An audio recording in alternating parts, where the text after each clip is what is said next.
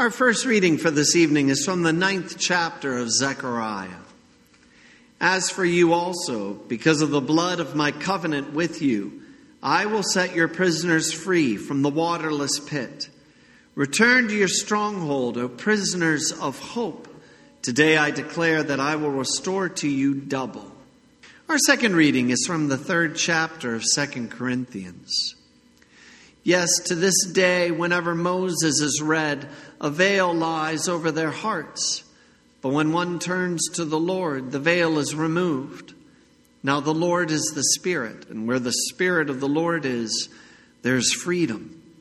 And we all, with unveiled face, beholding the glory of the Lord, are being transformed into the same image from one degree of glory to another. For this comes from the Lord who is the Spirit. Our third reading is from the 18th chapter of John. So Pilate entered his headquarters again and called Jesus and said to him, Are you the king of the Jews? Jesus answered, Do you say this of your own accord, or did others say it to you about me? Pilate answered, Am I a Jew? Your own nation and the chief priests have delivered you over to me. What have you done? Jesus answered, My kingdom is not of this world. If my kingdom were of this world, my servants would have been fighting, that I might not be delivered over to the Jews. But my kingdom is not from the world. Then Pilate said to him, So you are a king? Jesus answered, You say that I am a king. For this purpose I was born, and for this purpose I have come into the world to bear witness to the truth. Everyone who is of the truth listens to my voice. Pilate said to him, What is truth? After he had said this, he went back outside to the Jews and told them, I find no guilt in him, but you have a custom that I should release one man for you at the Passover. So do you want me to release to you the king of the Jews? They cried out again, Not this man, but Barabbas. Now Barabbas was a robber. Grace, mercy, and peace to you from God our Father and our Lord Jesus Christ. Amen. Barabbas was guilty. Everyone knew it. Pontius Pilate knew it. The Roman soldiers knew it. Barabbas was guilty. The Jews knew it. The Pharisees knew it. They all knew what Barabbas had done. We don't know exactly what he did. All we know is that Barabbas was part of a riot and that he had murdered people and that he was also a robber, according to the Gospel of John and the Gospel of Matthew. Barabbas could have been like so many people we hear about on the evening news. There's a robbery, someone is shot and killed. And the thief, the murderer, is caught red handed. He's guilty. There are witnesses. There's surveillance footage. The guy is guilty as guilty can be. Barabbas was guilty as guilty can be. And Pontius Pilate knew it. Roman soldiers knew it. The Jews knew he was guilty. The Pharisees certainly knew he was guilty. But still, the Jews demanded that Barabbas be set free and that Jesus be condemned in his place. Murder is a terrible crime. A murder is so terrible because not only is that person killed, but all the friends and family then keep living without that person. And even a person who murders does not remain untouched from that sin. Even a murderer is affected by their sin. No one truly survives a murder untouched. And that's just what sin does it touches everyone. Jesus said that we can murder by killing someone physically, of course. But Jesus also said we can murder in our hearts. We can murder in our hearts anytime, we harbor ill feelings to someone. We murder them in our hearts, and they are hurt, and we are hurt. No one survives untouched from a murder, even a murder that is just committed in our hearts. And that is the type of murder that we've all done, haven't we?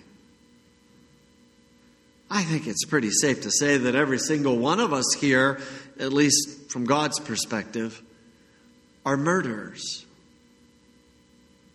Maybe not physically, but I bet we've each murdered someone in our hearts. And in that respect, we're really no different than Barabbas when it comes down to it, from God's perspective. Like Barabbas, we are also guilty. And that's just when it comes to murder. What about adultery? What about craving for things that don't belong to us? What about stealing, slander? Have you done some of these sins lately? Have we done some of those sins in the flesh?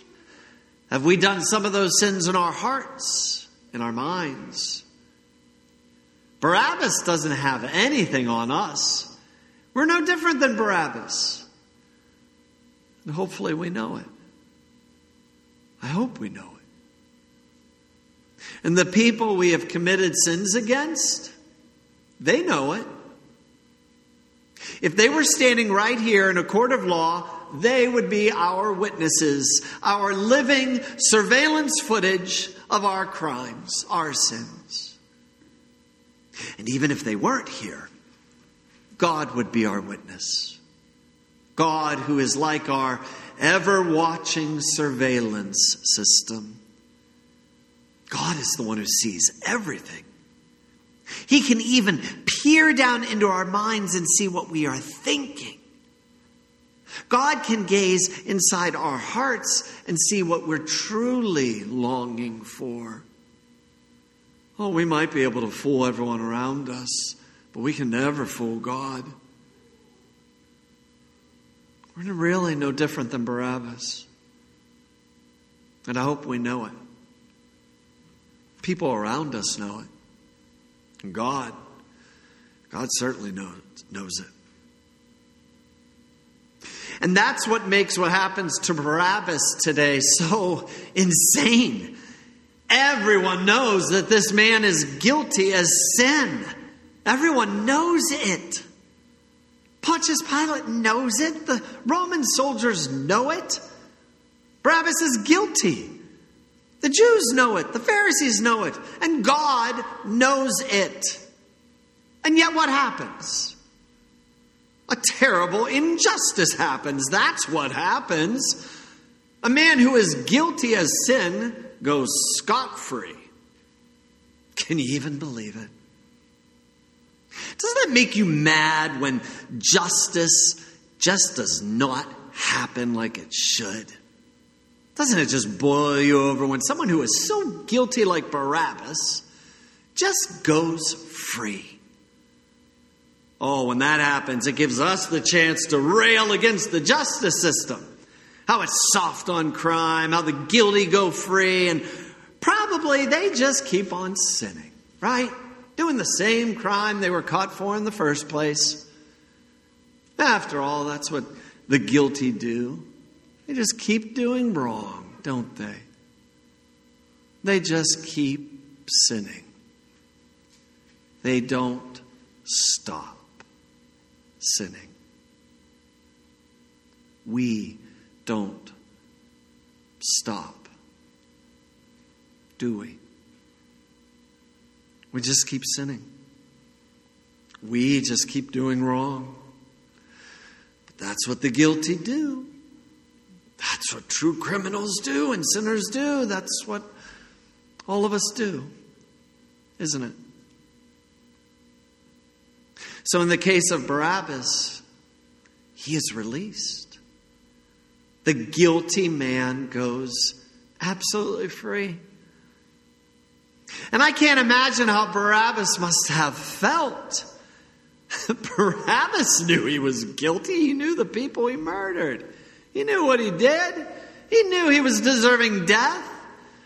But then when those Roman soldiers come in to take him away, Barabbas probably thinks that he's being taken away to be crucified. That's what they did with murderers. But instead, they unlock the chains from his feet, unlock the chains from his wrists, and show him out of the cell into the sunlight of the day and the fresh air, and they tell him to go.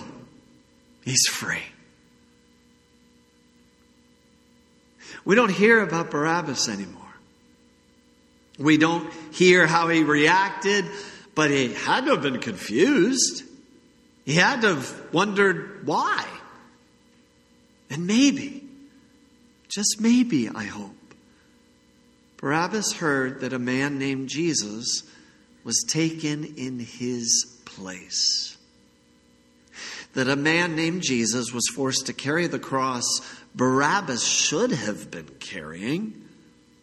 A man named Jesus was laid down on that cross and had nails hammered into his hands and feet. And this Jesus, the man who is God in the flesh, suffered for about six hours and then finally died in the place of Barabbas.